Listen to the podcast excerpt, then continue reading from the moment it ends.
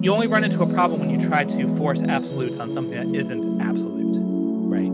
And if you try to force absolute on the situation, what you're going to do is ostracize and marginalize people, and basically telling someone who has a different gender identity, who has all of these, any number of these physical things that we talked about going on, you're basically telling them that they're wrong, that their internal lived experience is invalid, and you, as someone who has no access to that lived experience, you know better. What's up, skeptics? Welcome to another episode of Reason to Doubt, your source for all things skeptical. I'm your host, Jordan, and with me, as always, is my co-host, Jared. How's it going, Jared? I'm Jared. I'm doing well. Today's going to be a good one, I think. But before we can jump into anything, I do want to do some house cleaning stuff because we started recording our episodes. We've almost been doing it 2 years now, but our numbers got a little off track. So starting today, we're starting over fresh. This is episode 46. We're going to start counting our conversations as episodes. So we're getting closer to that 50 episode mark. We hit 100 subscribers on YouTube, and we have, you know, well over 100 listens on each podcast that we do from like audio form. So I think we want to give ourselves a little kudos and congratulations there, first of all. Triple digits. Also, we want to announce that we are retiring from rap indefinitely, or ending our hip hop career. If you've ever tried to find our podcast, you may have found that there's a much, well, I would say somewhat more successful rap, hip hop, something podcast. And I get messages for them literally all the time. Yeah. So we've changed our name, moving out of the 90s into maybe the early 2000s, and gotten rid of the number 2. Same thing, Reason to Doubt, doesn't matter. But now that the housekeeping is out of the way, today's episode is something that I think is uniquely situated to anger people who agree with us, generally, atheists, and also people who disagree with us, generally, the religious right. So something for everybody. It's always good. You know it's going to be a good episode when you're pissing off both sides of the aisle. You know, it's like... Right. Yeah. So today we're going to be talking about transgender rights and whether they should have them. Are they like human beings who deserve respect and dignity? I don't know. The answer is yes, and we're done. So yeah. So thanks for coming, guys. So that's going to be the claim we're going to talk about. Before we get into that, though, today's fallacy of the day is going to once again be the fallacy. And the reason for this is I saw a video shared recently by That Atheist on Twitter, and it was about how fallacies are overused in discourse. And it was actually advocating that we should basically stop talking about them.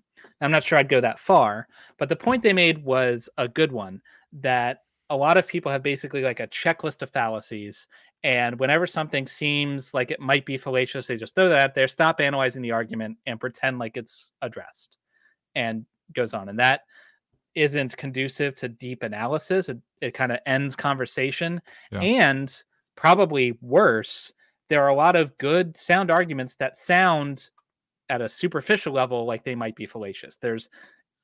You have to be very careful with the application of informal fallacies, because something could be fallacious in one context, but not be fallacious in another context.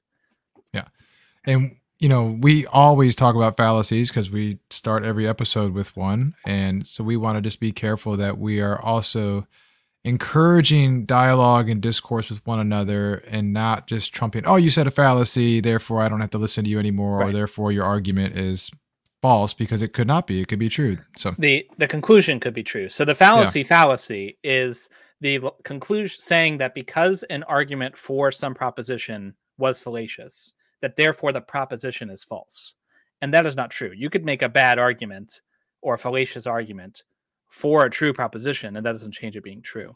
But also, like I just said, there are some things that might seem fallacious that are not. For instance, one is the ad hominem that gets thrown out all the time. That's an ad hominem attack. Being insulted doesn't mean you're getting an ad hominem attack. You're not. Someone who says that you are a terrible person and they wish you would injure yourself is not necessarily making an ad hominem attack. For instance, if I said, hey, your argument is trash, and you know what? You're trash too. That is not an ad hominem attack, because they are two separate things. Your argument is wrong, and also you're a jerk. Right? Yeah. Now, if I said, your argument is wrong because you were a jerk, and you being a jerk is in no way related to the argument, then and only then is it the ad hominem fallacy. So, we never do that though. Never. So ad hominem is one that's overused a lot. The bandwagon argument from authority, that one is overused all the time. Guys, citing scientists and peer-reviewed journals is not an argument from authority. No, that's actually something you should do. Right. Yeah. So just if you are about to throw out a fallacy, pump the brakes. See, is it actually a fallacy? First of all, is the way it's fallacious in any way relevant to the argument? Does it matter? If I take away the fallacious part, does the argument still have merit? You know, like, just slow your roll. Yep. That's what we're getting at. Better conversations.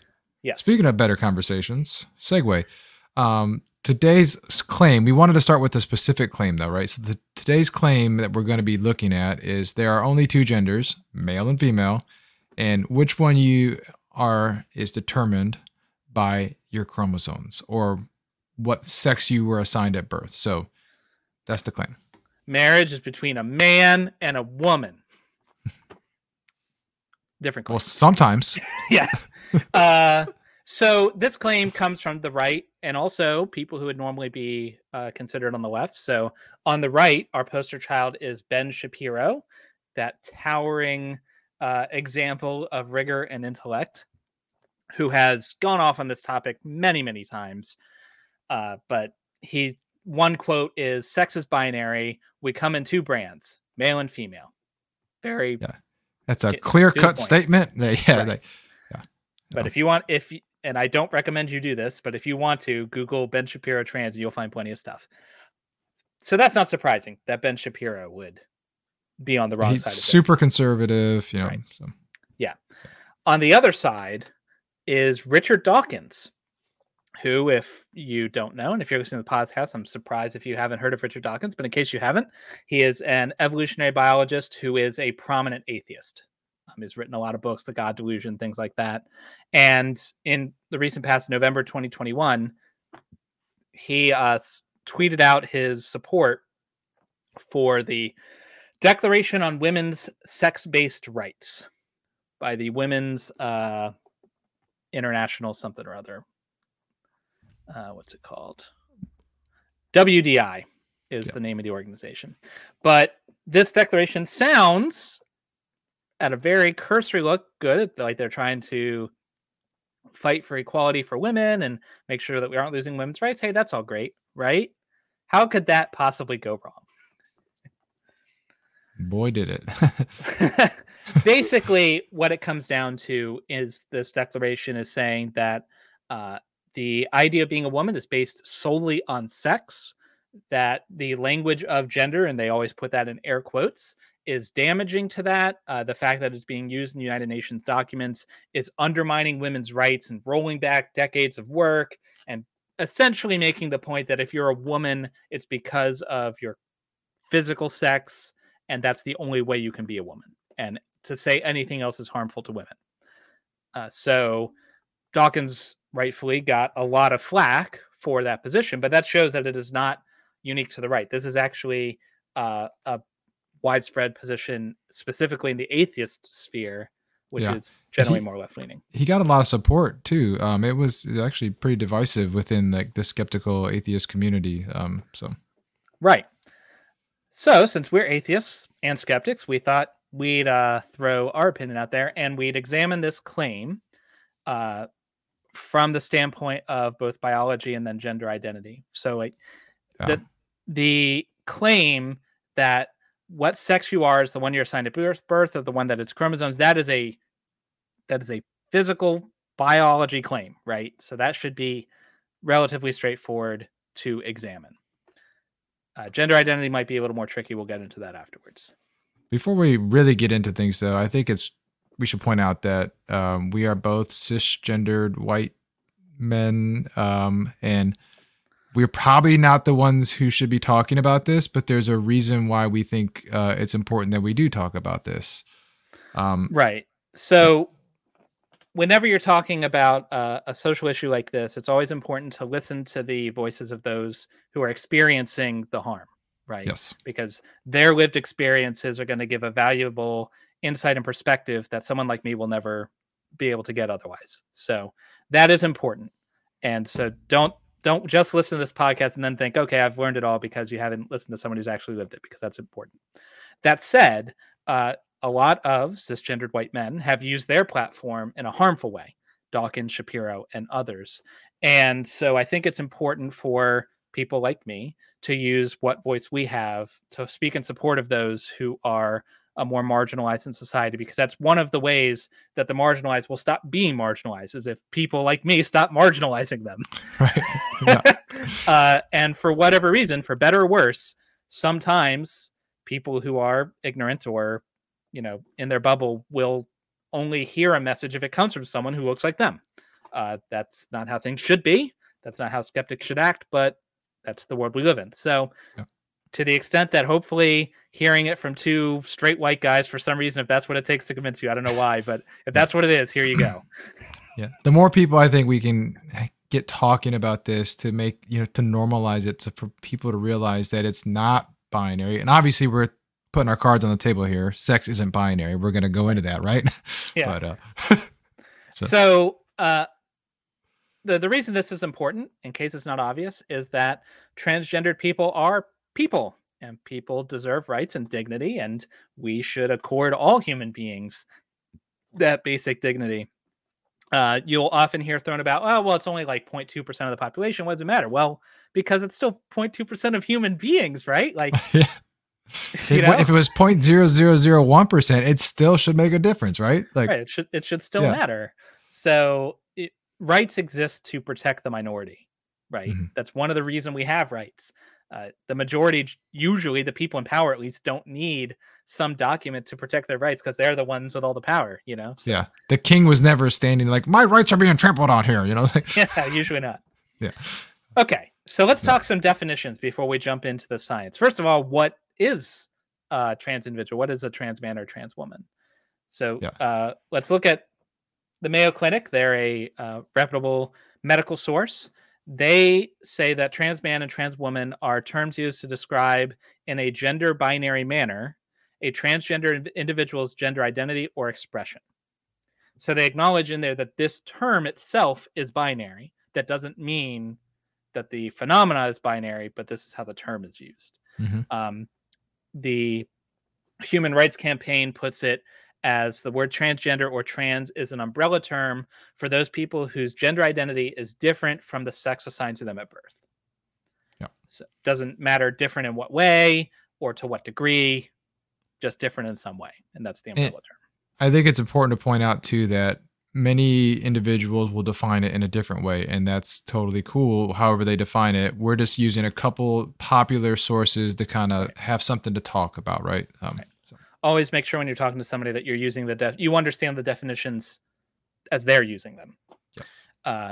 In case you haven't heard, so a couple other more general definitions. Binary, which we've already used a couple times. Binary means two and only two options. So a binary is on or off, yes or no, and there's no exceptions. Those are the only two things it can ever possibly be. A light switch is either on or it is off, and that's it. There's no other way, you know. Everything in the universe either is or is not a potato. That's another binary, which is is a true statement. That is a true statement, yeah. And that is a sound argument. Right. So you also have bimodal. So this is a system where you have things that are grouped into around two values, right? So it doesn't necessarily mean that everything fits within those, right? Am I saying this right? Yeah, so something that's bimodal as opposed to binary. Binary means everything fits in two spots. Yeah. Bimodal means most things fit in two spots, but there's a curve. So if you looked at like a distribution, you'd have two peaks, and you can have more peaks, and then it'd be multimodal. You can have, you know, any number of peaks. But for a bimodal, there are two peaks. So one example, ironically, is height by sex assigned at birth. Men, people who are cisgendered men tend to be on average a little taller than cisgendered women. And if you looked at a graph of humans that were, you know, cisgendered, you'd see a peak around the male average and a peak around the women average. But there'd be heights all over the place, right?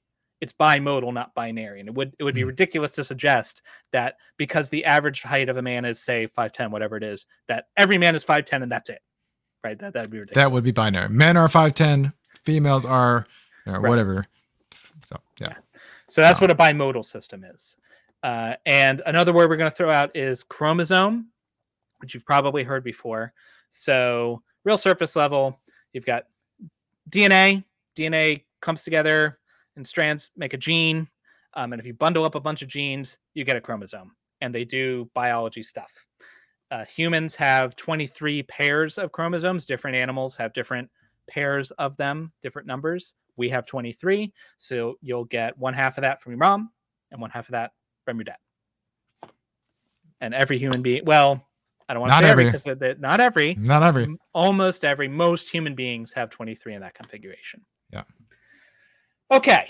So definitions out of the way. Let's get into the claim. Let's get into sex. Let's talk about sex. That's right. So, sex, what is sex? Well, sex can be used to describe the act of sex. It's also used to describe the generally two sexes, male and female. So when you have a sexually reproducing organism, there's usually a male type and a female type. And the way that biologists define male and female in this context is by the size of the reproductive cells, the gametes. So your sperm or eggs, those are gametes, the stuff that you do sex with. So male is defined as having a lot of little gametes, whereas a female is defined as having fewer big gametes. So, I think it's important to point out that we're not talking about your genitalia here. We're talking about the actual reproductive cell that the sperm and the egg merges together. Yes. So when a mommy and daddy love each other very much, the sperm gets the egg and fuses and they make a new human being or whatever it's making. And so in humans, the female gamete would be the eggs, because there are not very many of them. They're big. The sperm is small, and there's many of them. However, this is not a hard and fast rule. There are creatures in the wild that there's certain species of fruit flies that have different size gametes. There's varieties of male, one of which the male's is even bigger than the other one. Like their gamete is larger than the egg. And you've got, and it doesn't mean giving or receiving either, because seahorses, famously, the female who has the small, large, or the few large gametes injects them into the male who has the many small gametes, and it's fertilized, and then the male gives birth. Yes. So the fact that here's a textbook definition, okay, now immediately here's all the ways in which it doesn't work, shows how the rest of this is going to go. Also, while we're getting into this, we're talking about this from, we're naturalists for the most part, right? So we are animals. We are a species. We inhabit this planet with other animals and other species. There's nothing special about humans. Right. A lot of people, especially on the religious right or conservatives, will claim that we hold a special thing. And so those rules don't apply to us, but they do. I mean, in any way that matters, classifying the definition of animal in any way, unless you are going to carve out a specific niche for Homo sapiens, which would be special pleading, then we're animals by any way you want to define it. And so we're going to conform to all these rules. So male and female gamete size, you produce eggs, you're a woman, you produce sperm, that's small, and you're a man, bam, case closed, we're back to binary, right? Well, so let's jettison the whole like seahorse thing, because who cares about seahorses, right? We're talking about humans. Well, what if a person is infertile? What if they don't produce any gametes at all? Do they just not count? Do they not have a sex? You know? So there's one thing. What if they don't produce any? Well, but maybe you say, okay, well, infertile people, they'll just go with whatever their plumbing is, right? So if you have the plumbing to produce eggs, then you're a female, even if the plumbing doesn't work, right? Then it's still good. Like, you still got ovaries. We'll go with that.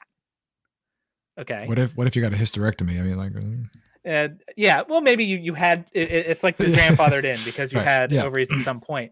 Well, what if you've got both? What if you have ovaries and testes? The testes make the sperm, the ovaries make the eggs. What if you have both?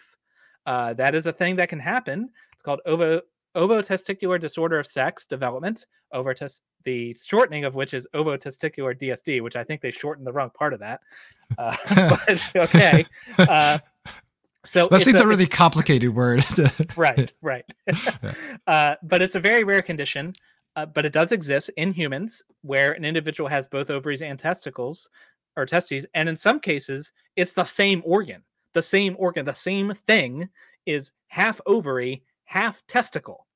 Yeah. So these are pretty cool. If you look at them, you can cut the cells aside. You can actually see where the tissue changes from one to the other. It is literally ovary tissue, and then it blends right into testicle tissue. So which is it? Like, are they both? Are they neither? Like, okay. And another fun fact, about 10% of patients with this particular development that have both testicles and ovaries have a normal appearing penis.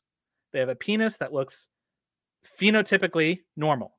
So it's just like every other penis you've ever seen. I don't know how many penises you've seen, but it's the same as all of them. So in other if you're words, just looking at them from the outside, they would appear to have male organs, right? Male sex organs. Yeah. So the doctor delivers the baby. He looks down. Oh, he's got a penis. Boom. Male on the birth certificate. But inside, it has the plumbing of both. So which is it? And so... already, we've only gotten to the first point, and already things are getting very fuzzy. That's because biology is messy and doesn't care at all about our labels. All of these labels, male, female, species, all of these labels are things that biologists are trying to shove nature into to try to organize the world around us and come up with general rules so we can understand it. But biology is under no obligation whatsoever to conform to our rules because it doesn't care. All biology wants to do is replicate itself. That's it. And it doesn't matter how it happens. No. Humans like things in nice, neat little boxes, right? Well, can't do that with this. Nature ain't that way.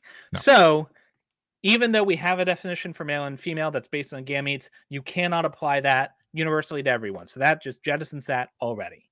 But okay, we've got this disorder, whatever. What about the chromosomes, right? Because as we all learned, probably in middle school, if you have XX chromosomes, you're a girl.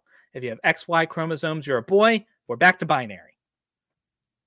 Boom. Because even those people with the weird ovary testicle thing, they got to have XX or XY, right? Those are the only two options.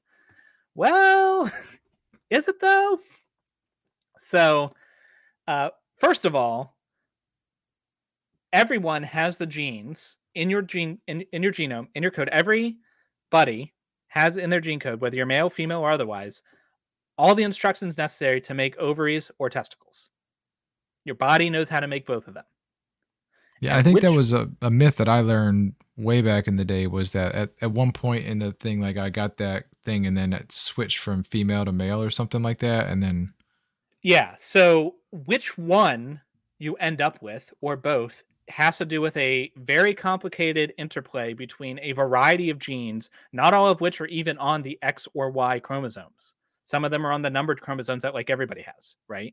And so you can go look up biologists who will explain it far better than I ever could, how this interplay works, and it's something that's still being studied. But the kind of complexity we're talking about is gene A issues instructions to gene B to make testicles, but then gene C intersects that and says, nope, don't do that, so you make ovaries. But then sometimes gene D intercepts that and says, nope, go back to testicles. Like, it's just, like, this is the kind of messy interplay, and if any of those genes at any point is messed up, then you could have, because again, we all have the necessary instructions to make either one. You could be someone who's XX, so the female chromosome, but they produce testicles and a penis, they express as a man. Or you can have someone who's XY and produces as a woman. So this is not hypothetical, this happens. So it's a condition, you have XX males, they can have a problem with their NR0B1 gene, which is one of those genes that does the weird back and forth thing I was just talking about, or they can have an SRY gene. The SRY gene is something that's normally only on the Y chromosome, and it is part of the thing that's responsible for giving you testicles. If there's a problem, they have a gene they normally wouldn't, or that one of the genes that they normally have doesn't work, they can develop as men. and they will look, present phenotypically normal as males. And so they'll have a penis. They'll appear to be man. They'll probably feel like a man, but they have XX chromosomes. You can see that an example of that. They would have XX chromosomes. XX chromosomes, yeah. Claire Bouvattier, Bouvattier, wrote a textbook, Pediatric Urology 2010. So that's what I'm getting that example from. On the other side, you can have someone who's XY, which is the male setting, but they can have a problem with their SRY gene or some other thing. But let's say they have a problem with the SRY gene and they present as female. So they grow a vagina and everything else. They look like they're a female.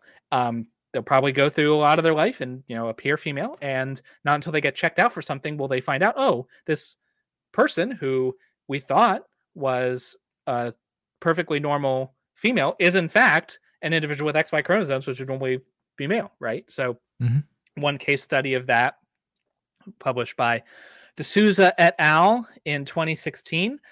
It's a case study of an 18-year-old patient who had normal appearing female genitalia, had a vagina, but they thought that this person had androgen insensitivity syndrome, which I'll get to in a second, because they weren't going through puberty like they should have. And then they determined, oh no, actually this person who appears female is in fact a person with XY chromosomes. So are they male? Are they female? Then, like I said, you can also have a whole different condition, not that condition, but a whole different condition where you've got XY chromosomes, but you have androgen insensitivity syndrome. So you've got all the normal genes and they're all functioning like they should, but you don't have the wiring that you need for your body to respond to testosterone like it should. And so if your body isn't responding to testosterone like it should, then your body will develop as a female. So they will have all the chromosomes and everything else, all the testosterone, everything they need to become a man. But because their body doesn't respond to those hormones, they look and feel like a girl. And that happens in about 1 in 20,000 births. Yeah. According to MedlinePlus. Both the male and female have testosterone and estrogen in their systems. It's just how much of what and what is it doing, right? So in this case, they have the testosterone and estrogen in their system, but the testosterone isn't working. So the estrogen's kind of taking over and then having them express their physical traits more like a female. Correct. Yeah. Yeah. So here's several cases where your chromosome does not match not only to your own, how you feel, but also to how your body physically develops. And so clearly either you're going to have many different settings. You're going to have a setting, at least 4, right? For someone who's XX, but presents as female, someone for XY presents as male, someone who's XY, but presents as female for whatever reason, and someone who's XX and presents as male for whatever reason. So if you want to have neat boxes that apply all the time, we're starting now with 4 at a minimum. And it's only going to go up from here. What about, for cases, like in Down syndrome where chromosomes, like that should affect that as well, right? Like you could have extra chromosomes or you lack chromosomes. And here's something else to consider. If you're watching this, statistically speaking, you are a cisgendered individual. So you probably have some kind of internal feeling of whether you're male or female or something, probably statistically that governs most people. Unless you have had your genome sequenced by a professional and analyzed, then you cannot know for sure that one of these many different conditions don't apply to you. And you don't even know because not all of them even affect your development anyway. You might just live your life and have no clue what is going on. And you look and feel and seem male or female or whatever it is. And in fact, if you dug deep down, you'd have, bits from the other side. And I guess it really doesn't matter. I mean, but it's right. It's clear. It's clearly not a this or that scenario. Right. So if that were the case, if you had this going on, how would you feel if you had your genome sequence and you found out, oh, I thought I was a man with XY chromosomes this whole time, but in fact, I have XX chromosomes. You suddenly, well, I guess I'm a female now, and instantly your brain, your internal wiring switches, and you feel like a woman then. And is that what happens? I'm willing to bet probably not. Not for most of you, right? Right, because your identity is based on a lot more than just your physical, makeup or your genetics. For example, it's based on, in part, on what's going on inside your brain and that big fatty thing up there. Yeah.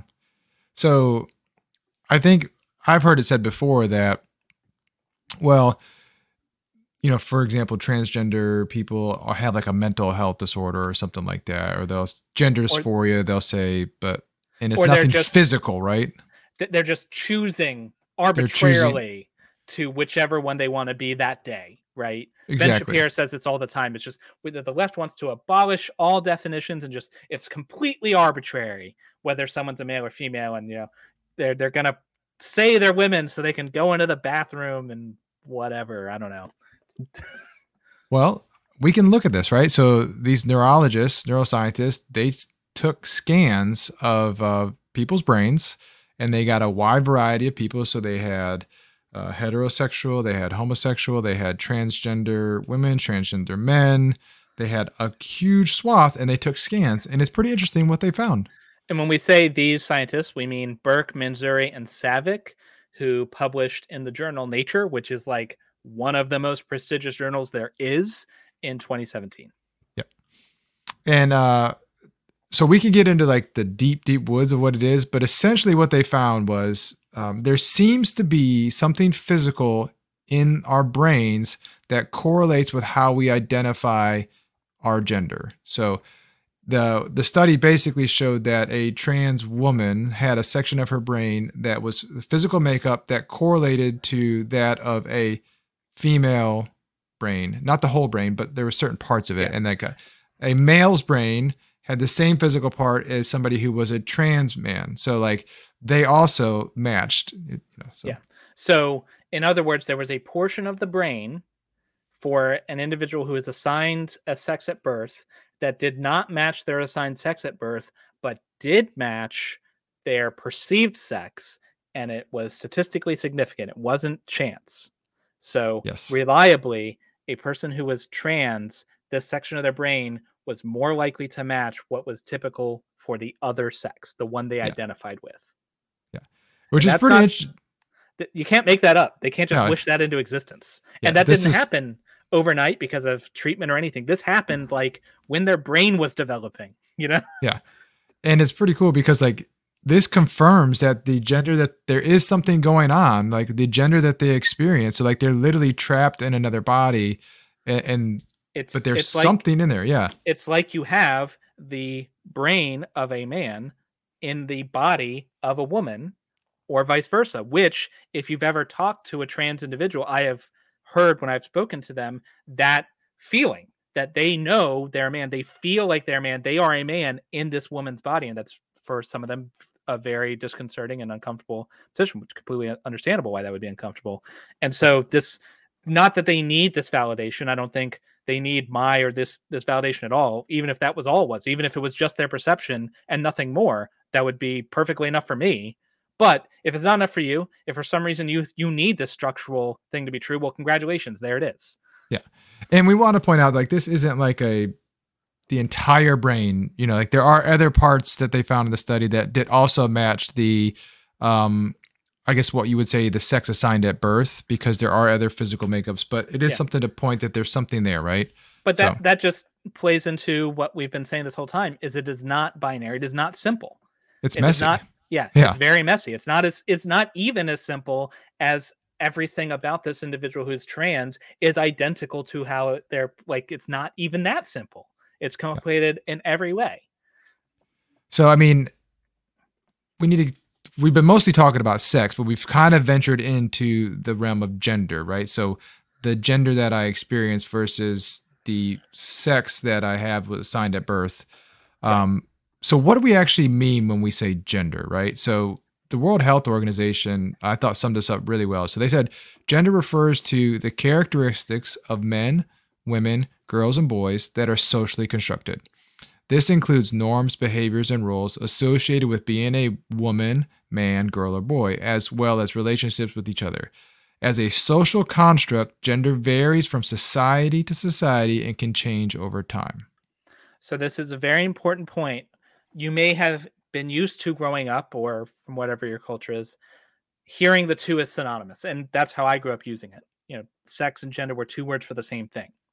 But the way that it is used now is it is referring to two different things. Sex refers to your physical sex, like your plumbing and whatever that corresponds to in whatever messy way, whatever, often what you were assigned at birth by whoever just looked down and said that was good enough and stamped your birth certificate. Gender is a combination of your own perception and everyone else's perception of you and what culture you're in and what time you're in it and a whole bunch of other stuff. Yeah. So it's important when we're having these conversations with people that we always talk about defining terms, but specifically talking about this, like if I'm having a conversation with somebody like a Ben Shapiro type character and they say there's only two genders, I need to, well, what do you mean when you say gender, right? Pew Research Center did a study a while back and they discovered that about half of Americans believe that someone's gender is determined by what sex they were assigned at birth. So it was actually 54% of Americans believe that. So chances are, if you're having a conversation with somebody, they think that gender is synonymous with sex that was assigned at birth. So it's important to talk to them about this. And this isn't something we're just making up. Like how do you know that sex is, or gender is socially constructed? Well, what is gender? Gender is what's normal. What is masculine versus feminine? You know, men are masculine, female are feminine. That's like what your gender is, right? Well, what counts as masculine is chopping on trees. Is that masculine? Drinking beer? Who gets to do that? You know, mowing lawns, doing dishes. Who's going to do that? Cooking. Is that female or is that feminine or masculine? About staying home and watching the kids. Is that masculine? Is wearing a dress okay for a man or not a woman? Like, what are the answers to all these questions? If you run down the list, you probably have a sense for what's normal. But if you look to the left of, to the left or right of you in different cultures and back through time, that has not always been the case. A good example of that is colors for babies. If you look at a gender reveal party, which if you've never seen one before, it's a thing that happens right before a big wildfire, when they explode stuff in the backyard and then light California on fire. It's an elaborate way to burn down forests. Yeah. Oh man. But if you've ever been to one, and we did one for my son, we had the cake and we cut it open and it was blue inside, and everyone there saw the blue cake and knew that meant it was a boy because blue is a boy's color. But societally, it is right. That's what it is. Yeah. Right. Yeah. But if you went back 100 years, that it was not the case. It was not at all unusual to dress your baby boy and actually because I have three daughters who are older than my son, he wore pink everything because he just got handed that. So. Yeah. But that's what we're talking about. What is masculine? What's feminine changes through time. It changes with local culture. It might change within a culture, even by generation to generation or city to city. Like, it's extremely flexible. Yeah. There was a study in 2015 done by Cuddy et al. It's called Men as Cultural Ideals. But what they did is they looked at 26 different cultures across the world today to kind of see if there were any kind of differences that could be determined. And they found that actually, for example, in America, men typically are what you consider individualistic. So they're very focused on the self. They're kind of that stoic man who kind of goes off. And if you look at like men in like action heroes, like the stereotypical man, he's like the lone leader out there in front of the front. And he's always like a little bit distant from his fellows because, you know, he's standing on the cliffside, looking heroically into the distance, that's what a man looks like. And women in America tend to be what they consider collectivistic. So they're always together in groups. They're talking to one another. They share information.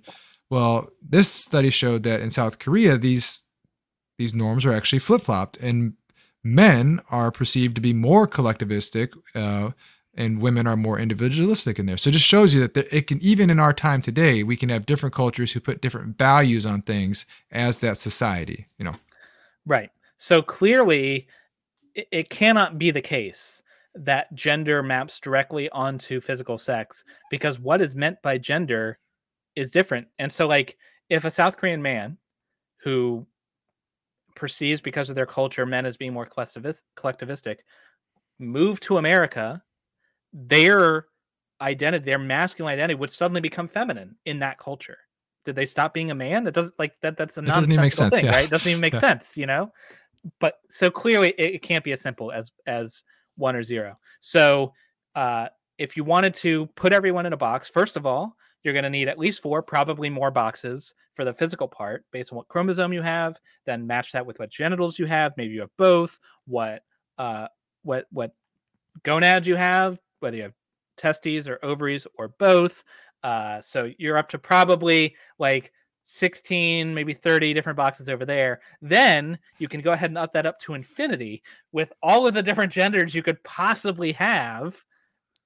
Right. And realizing that these genders can change next year, like, you know, social, if it is truly a social construct, then 10 years from now, what we consider masculine or feminine could be completely opposite or could be something completely new. We have no idea. So, right.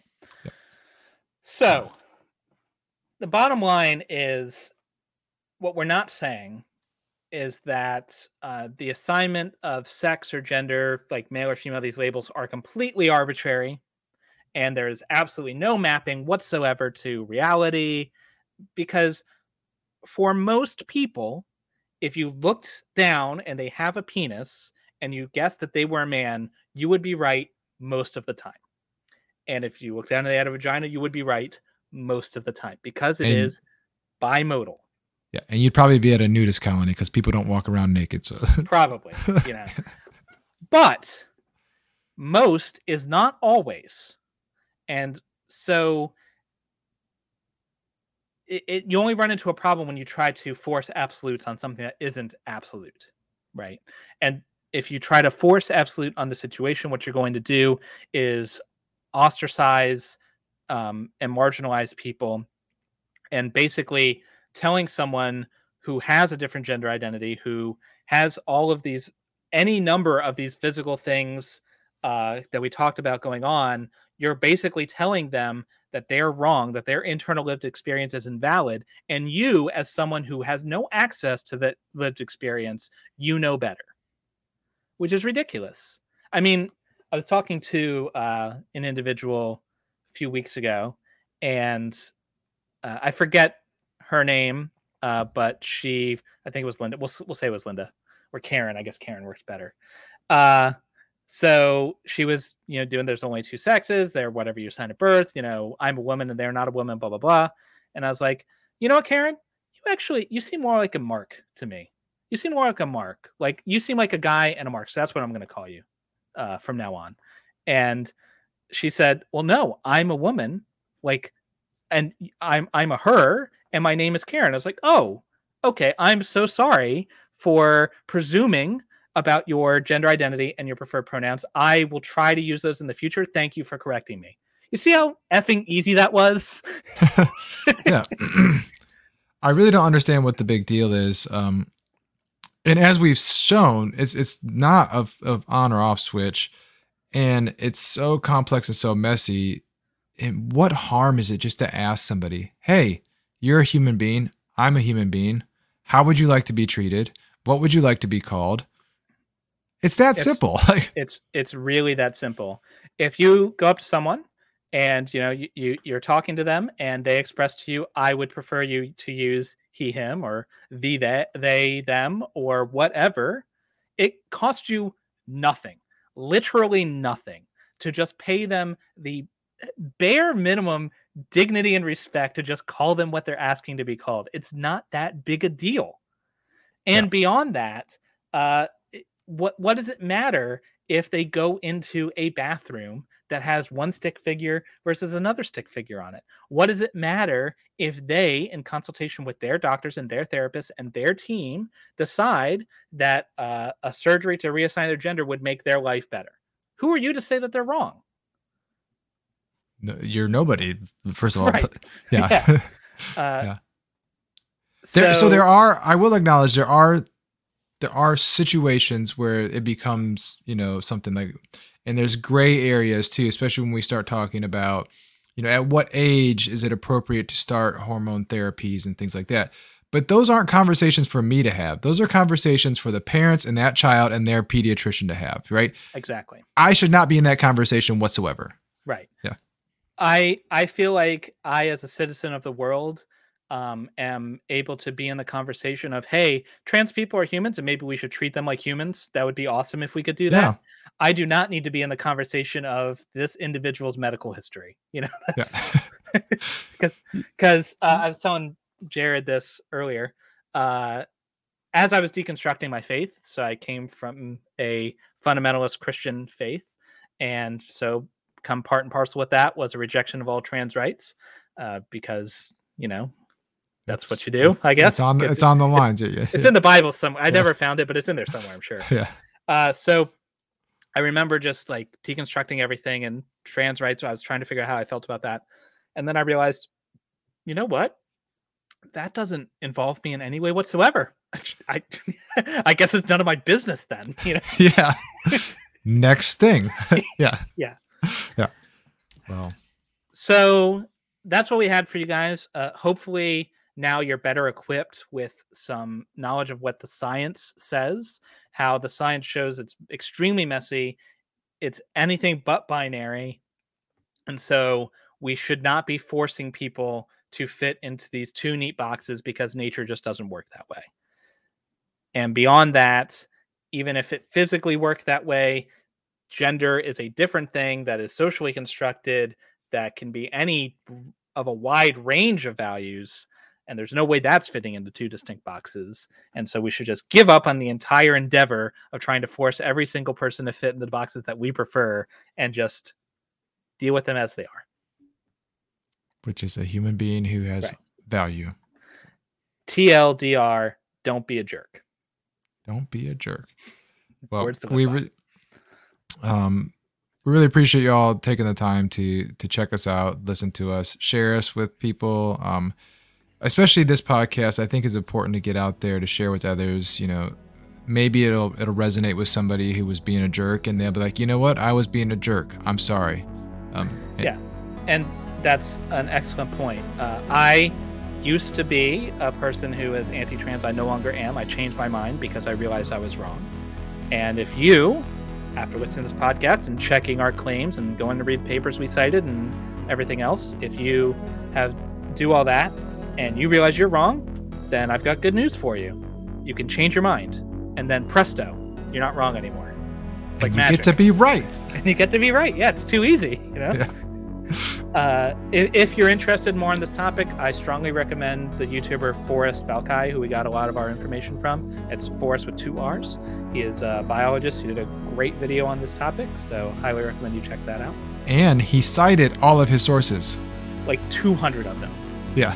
A lot of sources. So. And we didn't just take his word for it. We went and checked their sources too and looked at them. So. Right. And you should do the same. And while you're doing that, give this video a like if you thought it was great. Comment if you think we got something wrong, or if you want us to check some other topic of yours, something you want us to debunk. That's great. It helps the channel out a lot. But anyway, check our sources. And while you're doing that, remember, you've always got reason to doubt. Peace out. And reason to doubt. T-O. Yeah, T-O now. It's the way you'd expect it to be. All right.